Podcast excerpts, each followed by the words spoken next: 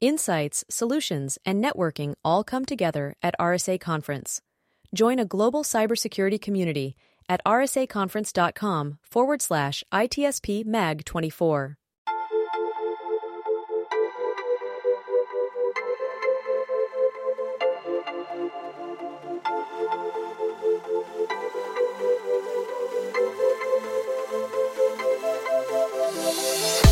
Welcome to the intersection of technology, cybersecurity, and society. Welcome to ITSP Magazine. You're listening to a new Redefining Security podcast. Have you ever thought that we are selling cybersecurity insincerely, buying it indiscriminately, and deploying it ineffectively? Perhaps we are. So let's look at how we can organize a successful InfoSec program that integrates people process, technology, and culture to drive growth and protect business value. Knowledge is power, now more than ever. Imperva is the cybersecurity leader whose mission is to protect data and all paths to it with a suite of integrated application and data security solutions. Learn more at imperva.com. Pentera, the leader in automation security validation, allows organizations to continuously test the integrity of all cybersecurity layers by emulating real world attacks at scale to pinpoint the exploitable vulnerabilities and prioritize remediation towards business impact. Learn more at pentera.io.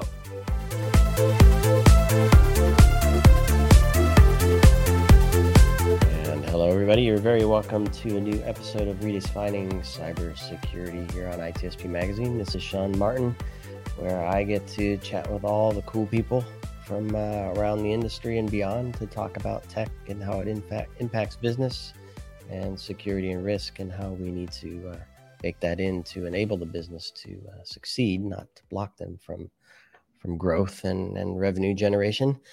And uh, there's a lot in that all in itself but then if you if you look inward as a security professional and even even more so with with scrutiny from others as a CISO in a role uh, there's even so much more to consider uh, personally uh, how do you deal with it? Um, are you able? What attributes do you need to have? What skills do you need to have? What teams do you need to build? What tech do you need to use? And then there's also the the uh, stress that comes that with that and, and perhaps the liabilities as well. So we're going to talk a little bit about some of that in the context of the current state of the CISO, and we're going to look at uh, the, the CTO role and the CIO role and uh, how the CISO fits in there and what some of the gaps are as well. Uh, of course, not having been a CISO, I know nothing. So that's where our guest, our good guest, Sue Bergamo, comes in. How are you, Sue? I'm good, Sean. How are you today? Thanks I'm for having me. That's it's exciting. I'm glad to have met you the other day and, and thrilled to have you on the show. Hopefully I didn't butcher your last name. no, actually you said it correctly. You're like one of just a few. And go. going back to Italy, there's this nice little town in northern Italy called Bergamo, Italy. So there you go. It is uh the polenta capital of the world. Ooh. I'm, I'm gonna have to go visit that now and check it out and, and taste, of course. But uh, we, we can talk about food on another episode on another show. we're gonna we're gonna focus on on cyber today. I'm I'm sure I'll I'll bring in a food analogy. It's it's uh, it's what I do. But uh, before we get into the, the all of those nits uh, and bits, uh, so a few words about what you've been up to, what you're currently doing, and uh, and why this topic. Well, actually, I, I've been talking about this topic for the better part of a year. So, by trade, I'm a pattern watcher because I have to be.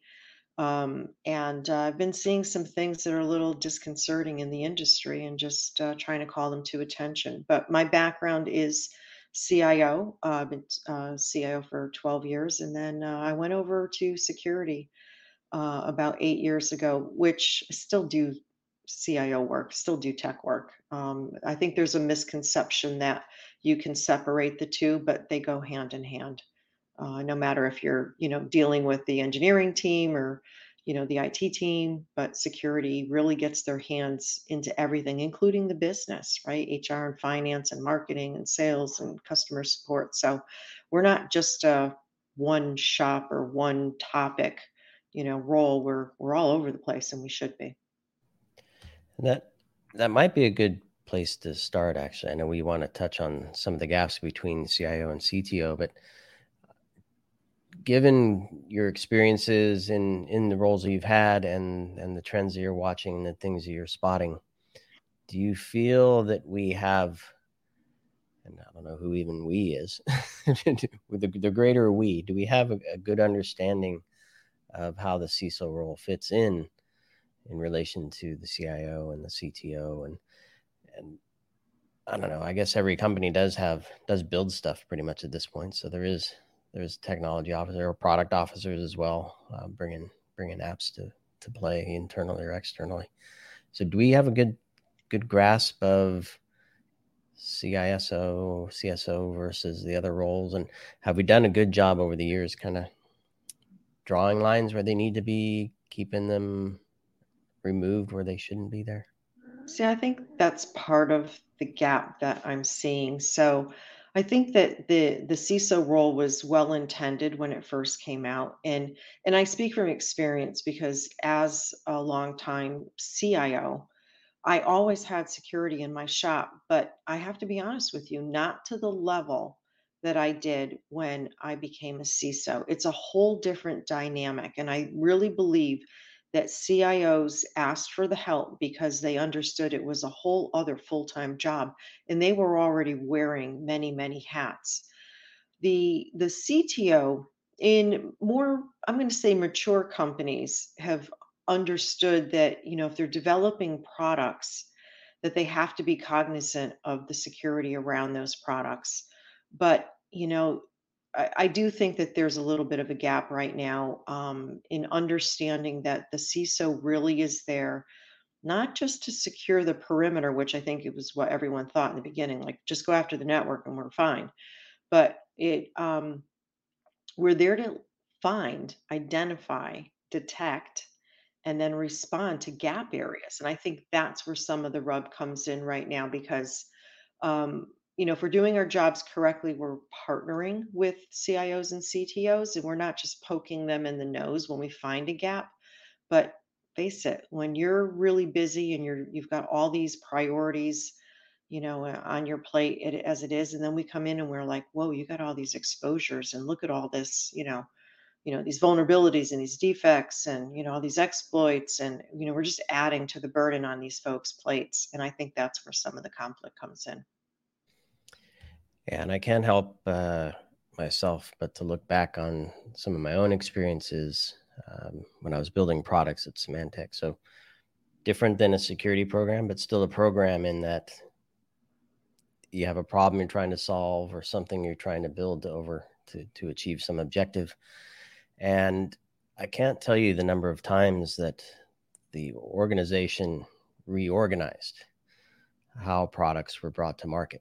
Mm-hmm. Sometimes mm-hmm. they they'd place a business head at the top. Sometimes they'd place a tech head at, at the top. Sometimes they'd place a program head at the top, depending on either well, oftentimes kind of what the company thought was needed for the company at the time, but then also I presume sometimes down at the product at the at the delivery level to say this is a high risk or this is a very technical or this is a very time sensitive depending on what some of the core attributes of of the challenges where they might organize a team a certain way or, or an organization a certain way. So do you my question from that experience is do you think we define the CISO role in a way that's malleable enough to fit different types of organizations and different types of scenarios maturity levels, size, industries, scope, risk levels, team capabilities.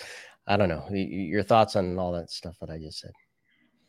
I wish I could say it was totally defined. So let me start by saying that in the MBA programs, no one teaches tech and security. It's sales, marketing, and finance. So that's the first gap, right?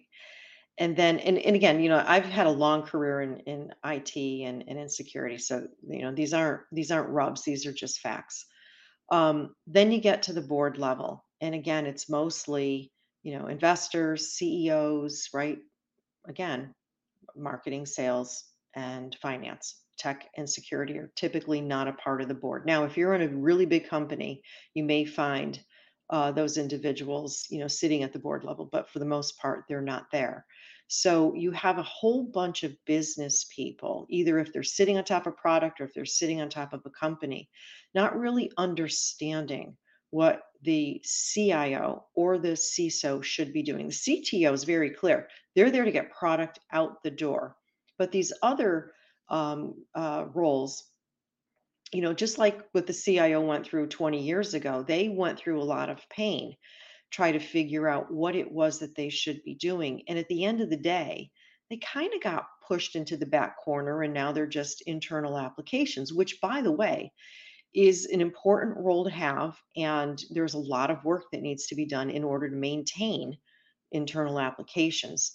So the CISO you know, sort of came out of that as an okay, well, we're going to protect all the internal corporate affairs, you know, the the network, the internal applications, the employees, and then some CISOs got to participate and venture over into product, which is a great thing to have happen. But again, you know, we we we're coming in sort of, you know, at the end of the tail, right? The tail's already wagged and we're coming in at the end and we're saying, but you forgot, but, right? What about, but, and, and people are going, wait a minute, we have been functioning all this time without you. And, you know, like you're coming in here, like sort of like a little bit of a wet blanket saying, well, you're not doing things correctly. And so, you know, again, if we're doing our jobs right, we're not just identifying uh, gaps in in these other areas. We're working to help resolve them and and that's really what we should be doing and it a lot of it starts i hate to say this it just sounds so simplistic but it's true with access privileges. If we get access privileges right it's not that it takes cyber off the off the menu but it at least gives you some foundation some basis to then start building a program on top of hopefully role-based security and access privileges because as i like to say to you know board of directors when i get a chance to talk to them why would you give customer success access to sales numbers or hr access to finance numbers? Right? Like you know people should have the data that they need to do their jobs and really no more than that right? It's it's the privilege of least. That's what we we abide by. Meaning if you don't need to see it, you don't have access to it. And that's a good thing. And, you know, especially lots of folks say to me, well, you should have access to everything because you're the CISO. And the uh, the answer is, oh dear God, no. Like I'm the last person you want to give full access to, or the CEO, or the CMO, because we're the most sought after person in the organization to be attacked. The CEO is the most um, you know, uh, attacked person in any organization. But if we get compromised and we have high access privileges, it's game over for the company. So there's a lot to be done. And, and honestly, it starts at IAM. Yeah. Yeah, it makes sense. And uh, I can't but think that uh, as part of that, uh, access to information, but also the system. So therefore, uh, the networks and segmentation for me fall underneath that. Mm-hmm. That may may start to make things complex again, but but well, uh, know, nonetheless, yeah. And not to to bring this up, but it just continues. Like so, I there's themes every week, and this week's theme is API security, right, mm-hmm. and connections and service accounts. I love to go into companies and say, when's the last time you guys rotated, you know, tokens? You know your your secret keys and and your passwords on those service account IDs and people look at me like what are you talking about? And it's like, it's just like a user ID. You should be rotating them minimally uh, at, at an annual basis, at a minimum. Yeah. But a lot of companies don't even know where the assets are located, let alone how to go about and, and yeah. rotate those keys. Exactly. You're laughing. It's that, true. No, I know. I can I can uh, sadly picture a few myself that I'm thinking, oh yeah. I, I, remember the the good thing is I remember some that I've set up that I could follow this advice for. But to your other point, there were probably others that and uh, hopefully you didn't hard code any of them didn't, right didn't use yeah so, exactly and i didn't put them in github the keys as well that's another another point but let's this is all fun as well um, but i want to talk about I, I think what you just described clearly well i don't know maybe not clearly I want to talk about responsibility because you, talked about CIO and CTO and, and then the bringing of security in. And there's handing off activities, there's handing off uh, requirements and, and jobs and things like that. And then there's the responsibility part. And I'm wondering your, your thoughts on what from the CIO or the CTO were handed off as tasks, what, what things were handed off as responsibilities. And I guess I'm asking a bit of kind of an, uh, an organizational structure who sits at the top and who maintains the responsibility. Um, we haven't talked about risk managers or risk officers yet as as a label, but somehow they fit in there as well if the, if the organization is big enough. So I don't know if you can paint a picture of the, the different roles and where the difference between activities and responsibilities uh, might might lie. Personally, I see them as peers to each other, right? Okay. You know, the CIO and the CISO, because they are they are all at the C level and they are all peers. It doesn't matter if they're focused on technology or not. Um, they each have a different focus. One is product, one is internal, and the other one is security overall for not just a platform, but it's the company, its employees, and customer data. So while the other two are getting, you know, busy getting product out the door and and applications out the door, the CISO's protecting those, you know, inner workings of of those environments. Um, and it's it's just as big a job as the other two roles are.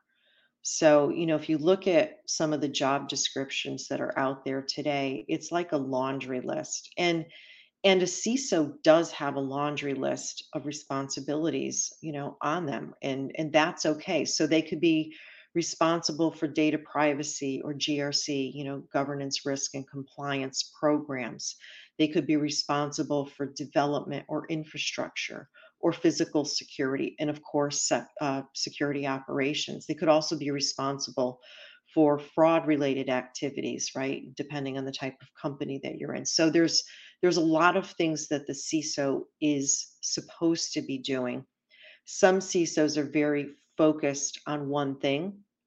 You'll see job descriptions out there for, you know, application security or just infrastructure security, and those are very um, siloed approaches. And, you know, I say to companies, I do a lot of advisory work for companies, and I say all the time if you're only focused on one pillar, then what are you doing with the rest of the company? So, you know, if you're, let's say, only focused on platform security, well, who's watching HR and finance, right? You're basically saying that it's not important, or, you know, a lot of times those departments are left to sort of fend for themselves and they're not trained in security. They're trained in their job functions. So, you know, I always get a little suspect when I see the siloed security um, role.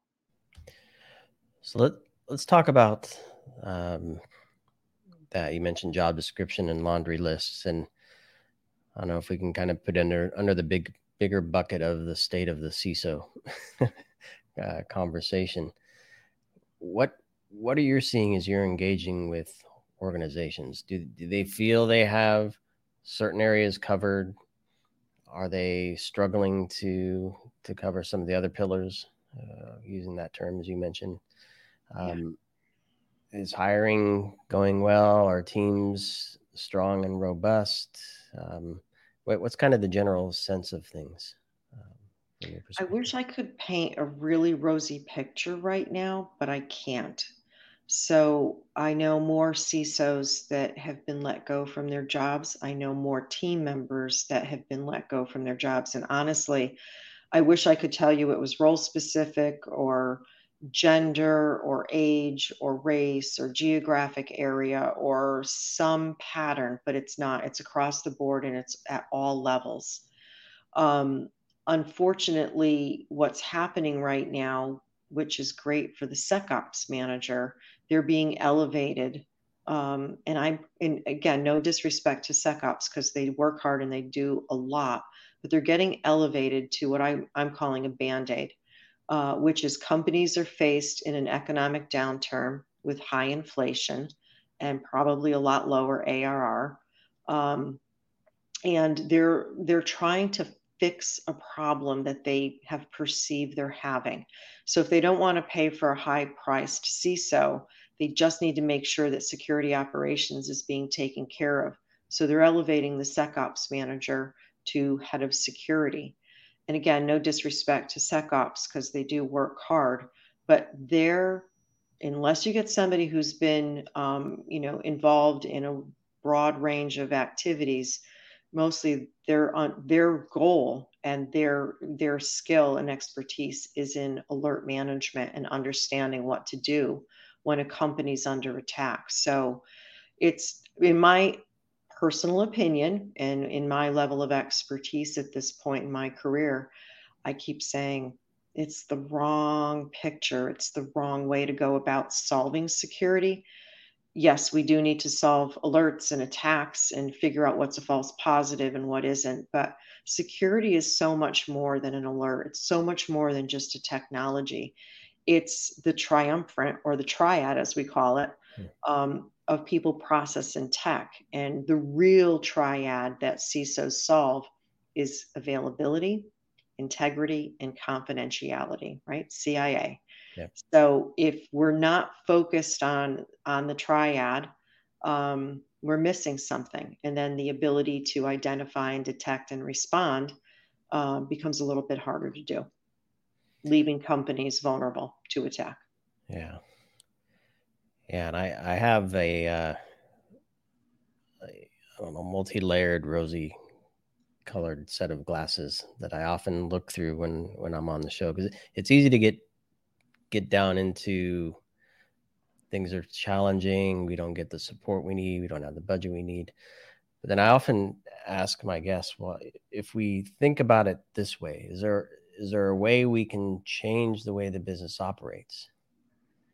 Is defined, architected, built, deployed, managed, whatever, in a different way that reduces exposure, reduces risk, thereby reducing the need for some of the other downstream detection, monitoring, response, constant patching, um, fixing roles that, that get uh, misused and abused.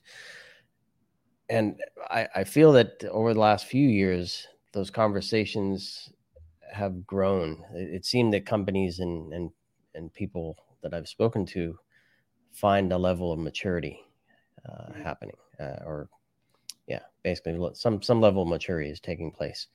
What I'm hearing from you now, though, is perhaps we might be not not yet quite taking a step back, but certainly not pressing forward on that. If we are uh, not keeping CISOs on and and embracing and encouraging business level conversations by putting others that are more tech oriented into positions where they now need to know the business um, and and the expose the grander exposure that that it has. So, I don't know, any any thoughts on on the maturity level of programs, given what you just said? Are we, are we is it still possible to mature that way with some of the things you're seeing? It is. And and please don't take the message that I'm sending today as doom and gloom. Right. I live in a world of sunshine and rainbows. I have taken companies from nothing to something because I love transformation. I love the challenge. It's why I'm in this role. But right now I think we've hit a pause and I'm still trying to figure out why and the only thing I can put my finger on is that it's the economy, right? And uh you know there's just a lot of people out there um, that are unemployed that are trying to do the right things. And um, and this role uh, people are looking at and they're kind of shaking their head and they're saying do we need it? Why do we need it? You know, and and I've been saying this for quite a, a few months now, um, and hopefully this will resonate with some of your audience members. If we're doing our jobs correctly, then nobody really should be hearing from the CISO. Like things are calm, cool, and collected, right? If we're doing our jobs correctly, it's almost like we're doing ourselves a disservice and we should be running around with our hair on fire, which give me a moment to explain this. Personally, my measure, my internal measurement is if my team and myself are running around uh, and our hair is on fire, then we're all doing something wrong but if it's calm and cool, then we're doing something right, but no one really notices us because well, what are they doing back there, right? It's all quiet. This security thing's working out just fine. Look at, we're not getting breached. But what we don't do and shouldn't do is put the real metrics in front of the C level. First, their heads would explode. Second, it would lead to a whole bunch of questions that we just don't want to, you know, have them go down that rabbit hole. But most organizations are being attacked millions of times a month. The bigger ones probably millions of times a day. And it's the one that gets through that gets all the attention, which it should. The ones that aren't getting through, it's just calm, cool, and collected. So the CISO needs to be, you know, the relationship builder, the partner, the communicator, the educator, you know, like I could bring all these adjectives into what we should be doing. Um, but we really need to be there as a calm, this is just my opinion, calm, silent advisor, trusted advisor that anyone can come to at any time and say, I think there's something wrong. I've noticed, I've done, right? You want to have that kind of relationship with individuals so they're confident to call you, as well as with the C level. I can't tell you how many times a CEO has called me to say, I need to talk to you about something because we need to be the steel trap. But then we go into the organization and we work everywhere across the enterprise and we say things like, you know, we're trying to put together a program and we do assessments based on a compliance framework even if you're not certifying in a specific framework like a SOC 2, SOC 2 is not a certification, but if you're not going for SOC 2 report or doing ISO 27001, the CISO should still be implementing that level of control because when we implement controls, and by the way, controls is not a dirty word, nor is process, oh. we create some kind of structure in a non bureaucratic way that gives us a positive outcome, right? And that positiveness in that outcome leads to a better security posture and more maturity. So let me use change control as a for instance. If you have no clue who's putting items, you know, release packages into your CI/CD pipeline, you have no idea if there's any collisions, you have no idea of the timing, you have no idea if there's integration work that needs to continue from one team to the other, you have no idea who tested the code for any defect or vulnerability that may be impacting a customer. And all of a sudden, the thing goes out into release. It's the middle of the night, platform goes down, and there's no support personnel. Who looks bad? Is it the CISO that should be getting blamed for that? Or is it somebody else in the organization? So when you have consistency, in change and release management, everybody's lined up. Everybody knows a release is coming. Everybody knows who should be supporting it. You should know what's going into production because it should have been tested in dev and test and figured out, you know, from a configuration standpoint in pre-prod. And it's consistent and it goes out and everybody's happy, right? Along with release notes. Don't forget release notes. So that consistency, that routineness leads to a limited amount of defects and vulnerabilities if done correctly. Otherwise, it's crapshoot. You don't know what you're getting. And it goes from being calm, cool, and collected to your hair's on fire. Yeah. So are there are there anything that teams can do assuming assuming budgets are frozen or or reducing and and let's just say the team stays intact, the CEO is not gone, or CISO is not gone. Um, are there things they can do to remain calm, cool, collected? Kind of like baseline,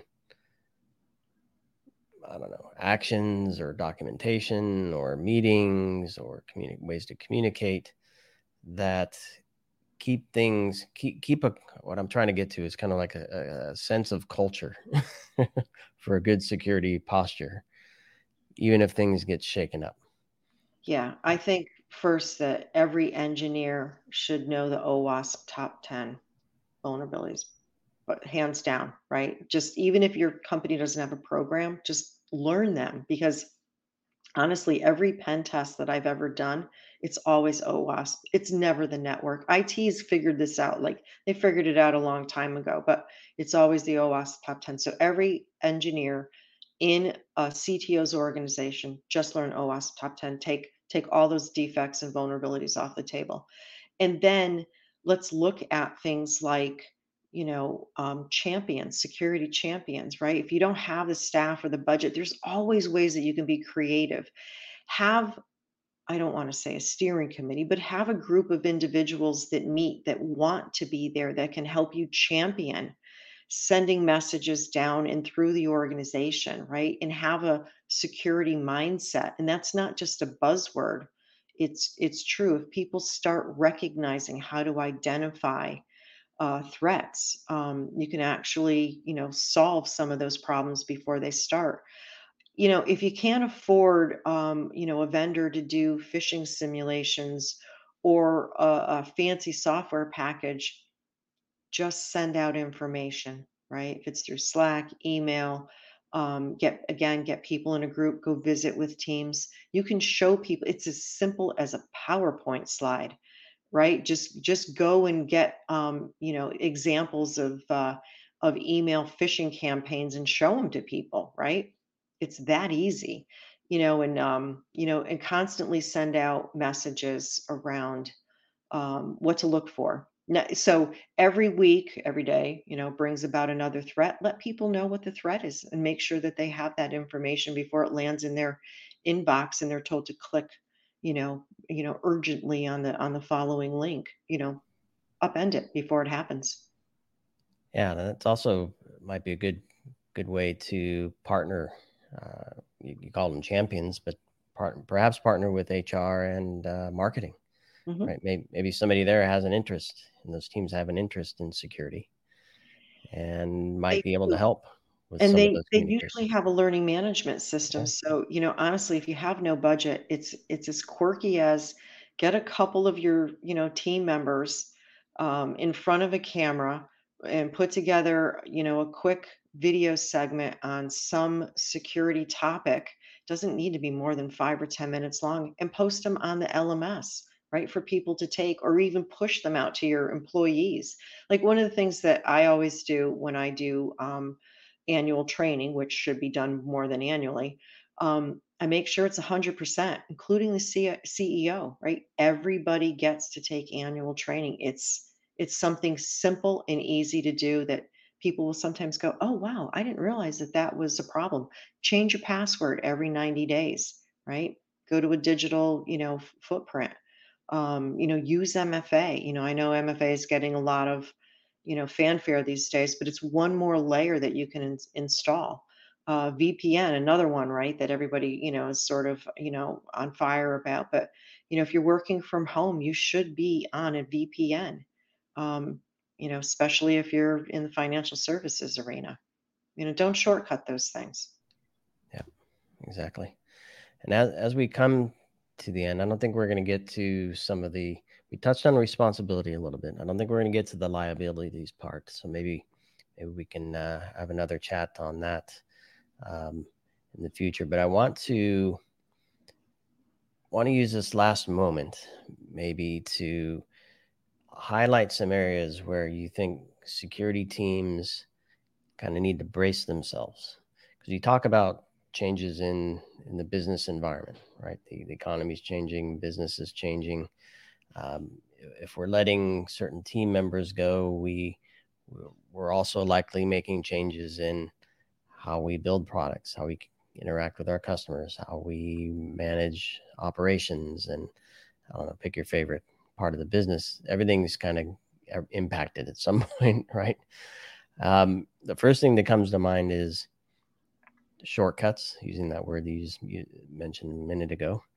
Uh, what are some shortcuts that might be happening? What are some other areas where decisions being made on how things are done could impact security and are there ways to kind of head that off at the pass at least be aware so you can look for the signs that something something is coming yeah i think that's a great question so as people are getting let go that means that more the people that remain are taking on more work which means they are going to look for shortcuts which means you know they may not be looking at access and identity management the way that they should be. They may be forgetting to terminate employees, you know, at the end of the business day.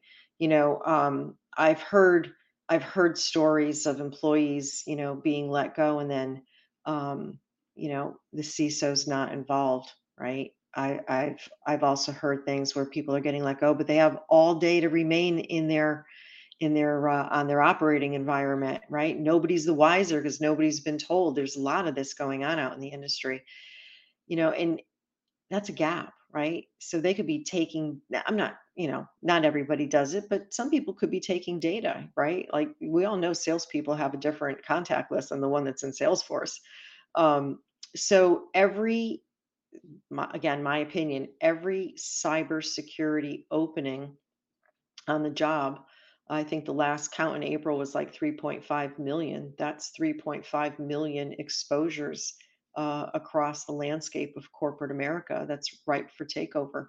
So I just think that, um, you know, whoever remains in security has to be more diligent about identifying where the threats exist and help those business people that remain try to plug them up as best as possible and and the use of technology will help in that regard Yeah, Excellent point. So it's all it comes back to IAM again, Managing, making sure access is is uh, is robust. Well, Sue, uh, I feel we we barely scratched the surface here, but a lot of a lot of interesting and and fun things to talk about and consider. And um, an absolute pleasure chatting with you. So I'm, I'm glad you. glad you joined me on the show and and uh, always interested in in chatting with you more. I know you're you're uh, doing a podcast as well, so hopefully folks can listen to some of the things you're working on, and and uh, we'll include links to your your profile so, so folks can connect to you there. And if you have any resources you think uh, are relevant uh, to this conversation, we can share those as well. So I'll put those in the show notes for everybody. Thank you. Thank you for having me. And I'm welcome to um, and happy to come back at any time and talk about various topics. Perfect. Perfect. And thanks everybody for uh, listening to this episode. Hopefully, uh, you enjoyed the conversation as much as I did. Certainly made me think, and hopefully did the same for you. And uh, of course, stay tuned, subscribe, share with your friends and enemies alike. And uh, we'll see you on the next one. Thanks again, Sue. Thank you. Pentera, the leader in automation security validation, allows organizations to continuously test the integrity of all cybersecurity layers by emulating real world attacks at scale to pinpoint the exploitable vulnerabilities and prioritize remediation towards business impact. Learn more at pentera.io. Imperva is the cybersecurity leader whose mission is to protect data and all paths to it with a suite of integrated application and data security solutions. Learn more at imperva.com. We hope you enjoyed this episode of Redefining Security podcast. If you learned something new and this podcast made you think, then share itspmagazine.com with your friends, family, and colleagues. If you represent a company and wish to associate your brand with our conversations, sponsor one or more of our podcast channels. We hope you will come back for more stories and follow us on our journey. You can always find us at the intersection of technology, cybersecurity, and society.